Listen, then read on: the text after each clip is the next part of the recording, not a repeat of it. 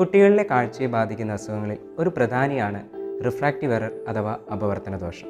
എന്താണ് refractive error ഒരു വസ്തുവിന്റെ പ്രതിബിംബം കണ്ണിന്റെ റെറ്റിനയിൽ ഫോക്കസ് ചെയ്യാൻ പറ്റാത്ത അവസ്ഥയാണ് റിഫ്രാക്റ്റീവ് എറർ അഥവാ അപവർത്തന ദോഷം എന്ന് വിളിക്കുന്നത്. റിഫ്രാക്റ്റീവ് എററിനെ നമുക്ക് മൂന്നായി തരംതിരിക്കാം. ഷോർട്ട് സൈറ്റ് അഥവാ ഹ്രസ്വദൃഷ്ടി ലോങ് സൈറ്റ് അഥവാ ദീർഘദൃഷ്ടി ഇനി അധികം കേട്ടുകേൾവിയില്ലാത്ത എസ്റ്റിഗ്മാറ്റിസം എന്താണ് ഷോർട്ട് സൈറ്റ് ദൂരെയുള്ള വസ്തുക്കൾ കൃത്യമായി കാണാൻ കഴിയാത്ത അവസ്ഥയാണ് നമ്മൾ ഷോർട്ട് സൈറ്റ് എന്ന് വിളിക്കുന്നത്. ലോങ് സൈറ്റ് ആണെങ്കിൽ മറിച്ചാണ്. അടുത്തുള്ള വസ്തുക്കളെ കൃത്യമായി കാണാൻ പറ്റാത്ത അവസ്ഥ.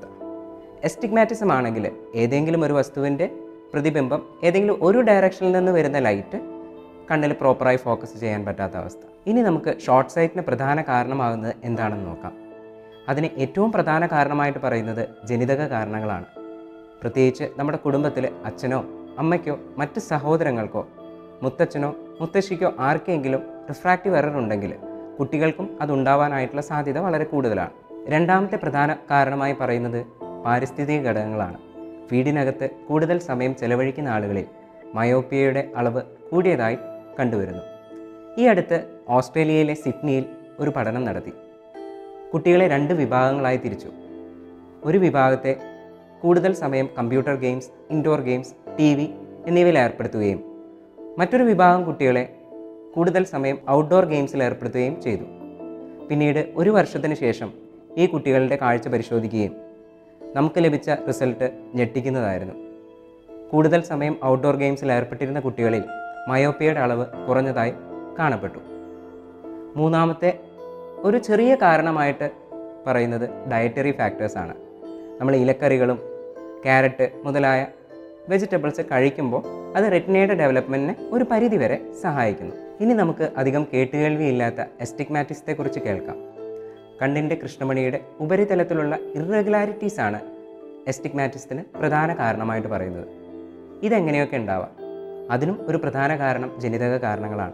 രണ്ടാമത്തെ പ്രധാന കാരണമായിട്ട് പറയുന്നത് മെക്കാനിക്കൽ ഫാക്ടേഴ്സാണ് നമ്മൾ അറിയാതെ തന്നെ ഒത്തിരി തവണ ഡെയിലി കണ്ണ് തിരുമുന്നവരാണ് അല്ലേ? ഈ കണ്ണ് തിരുമുന്നത് മൂലം നമ്മൾ കണ്ണിന്റെ കൃഷ്ണമണിയിലാണ് കോൺസ്റ്റന്റ് ആയിട്ട് പ്രഷർ ചെലുത്തുന്നത്. ഇതുമൂലം കണ്ണിന്റെ കൃഷ്ണമണിയിൽ ചെറിയ ഇറഗുലാരിറ്റീസ് ഉണ്ടാവുകയും അതുമൂലം എസ്റ്റിഗ്മാറ്റിസം ഡെവലപ്പ് ചെയ്യാനും സാധ്യതയുണ്ട്.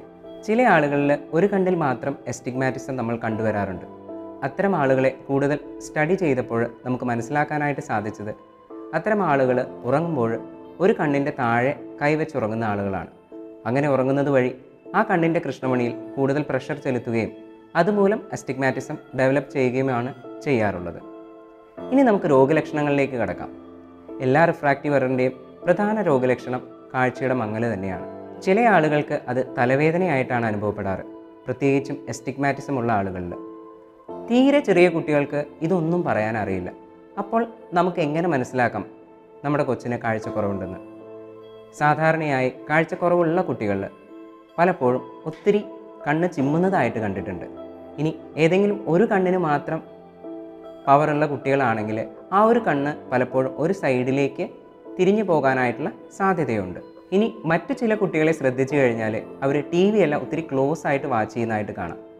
ഇങ്ങനെയുള്ള സിംറ്റംസ് കണ്ടു കഴിഞ്ഞാൽ എത്രയും വേഗം ഡോക്ടറെ കാണിച്ച് വേണ്ട ചികിത്സ തേടേണ്ടതാണ്. നമ്മുടെ കൊച്ചിന് റിഫ്രാക്റ്റീവ് എറർ ഉണ്ട് എന്ന് നമ്മൾ മനസ്സിലാക്കി. ഇനി എന്താണ് നെക്സ്റ്റ് സ്റ്റെപ്പ് ഡോക്ടറെ കാണിച്ച് ഡോക്ടർ പ്രിസ്ക്രൈബ് ചെയ്യുന്ന ഗ്ലാസ് ഉപയോഗിക്കുക. അത് മാത്രമേ ചെയ്യേണ്ടതുള്ളൂ. പക്ഷേ നമ്മളെല്ലാ മാതാപിതാക്കളുടെയും ഒരു പ്രധാന കൺസേൺ ആണ് ഈ ചെറിയ പ്രായത്തിൽ എന്റെ കൊച്ചിന് കണ്ണട വെക്കേണ്ടതുണ്ടോ? കണ്ണട വെക്കുകയാണെങ്കിൽ തന്നെ എത്ര നാൾ വെക്കണം? ഇനി ആറുമാസം വെച്ച് കഴിഞ്ഞാൽ എന്റെ കുഞ്ഞിന്റെ കാഴ്ച തിരിച്ചു കിട്ടുമോ? കണ്ണട എന്ന് പറയുന്നത് കാലിന് സ്വാധീനമില്ലാത്തൊരു വ്യക്തിക്ക് ഒരു വടി കൊടുത്ത് നടത്തിക്കുന്നത് പോലെ തന്നെ കാഴ്ചയില്ലാത്ത വ്യക്തിക്ക് ഒരു എയ്ഡ് ആയിട്ടാണ് നമ്മൾ കണ്ണട ഉപയോഗിക്കുന്നത്. കണ്ണട വെച്ചിട്ട് എന്റെ കുഞ്ഞിന്റെ കാഴ്ച തിരിച്ചു വരുന്നില്ല എങ്കിൽ പിന്നെ ഞാൻ എന്തിനാണ് എന്റെ കൊച്ചിനെ നിർബന്ധിച്ച് കണ്ണട വെപ്പിക്കുന്നത്? അതിന്റെ പ്രധാന കാരണം ഏകദേശം ഏഴ് മുതൽ എട്ട് വയസ്സ് വരെയാണ് റെറ്റിനയുടെ ഡെവലപ്മെന്റ് നടക്കുന്നത്. ഈ സമയത്ത് പ്രോപ്പറായിട്ട് ലൈറ്റ് റെറ്റിനയിൽ പതിച്ചില്ലെങ്കിൽ റെറ്റിനയുടെ സെൽസ് ഡെവലപ്പ് ചെയ്യാതിരിക്കുകയും പിന്നീട് കുഞ്ഞിന്റെ കാഴ്ച പൂർണമായിട്ടോ ഭാഗികമായിട്ടോ നഷ്ടപ്പെടാനുള്ള സാധ്യതയുണ്ട്.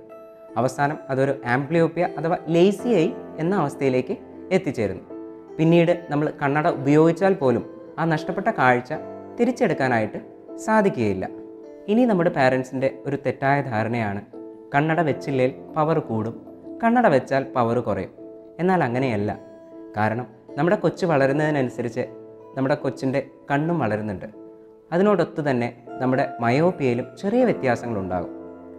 അതുകൊണ്ട് തന്നെ ഒരിക്കൽ കണ്ണട വെച്ചു കഴിഞ്ഞാൽ പിന്നീട് വർഷത്തിൽ ഒരിക്കലെങ്കിലും ഡോക്ടറെ കാണിച്ച് പവറിൽ വരുന്ന അഡ്ജസ്റ്റ്മെന്റിനനുസരിച്ച് കണ്ണട മാറ്റിവെക്കേണ്ടതാണ് നമ്മുടെ കുട്ടികളുടെ കാഴ്ച നമ്മുടെ കൈകളിലാണ് ഇരിക്കുന്നത്. ആവശ്യമെന്ന് തോന്നുമ്പോൾ ഡോക്ടറെ കാണിച്ച് ചികിത്സിച്ച് കാഴ്ചക്കുറവുണ്ടെങ്കിൽ അതിന് ഉതകുന്ന ചികിത്സ ചെയ്യേണ്ടത് അനിവാര്യമാണ്. ഇനി നിങ്ങൾ ചോദിച്ചേക്കാം എപ്പോഴായിരിക്കാം എന്റെ കൊച്ചിന്റെ കണ്ണട ഒഴിവാക്കാനായിട്ട് സാധിക്കുകയെന്ന്? ഏകദേശം പതിനെട്ട് മുതൽ ഇരുപത് വയസ്സാകുമ്പോഴേക്കും നമ്മുടെ കുഞ്ഞുങ്ങളുടെ പവർ സ്റ്റേബിൾ ആവുകയും. പിന്നീട് ഡോക്ടറെ കാണിച്ച് അവർ നിർദ്ദേശിക്കുന്ന പ്രകാരം ലാസിക്കോ മറ്റ് റിഫ്രാക്റ്റീവ് സർജറീസോ വഴി കണ്ണട പൂർണമായിട്ടും ഒഴിവാക്കാവുന്നതാണ്.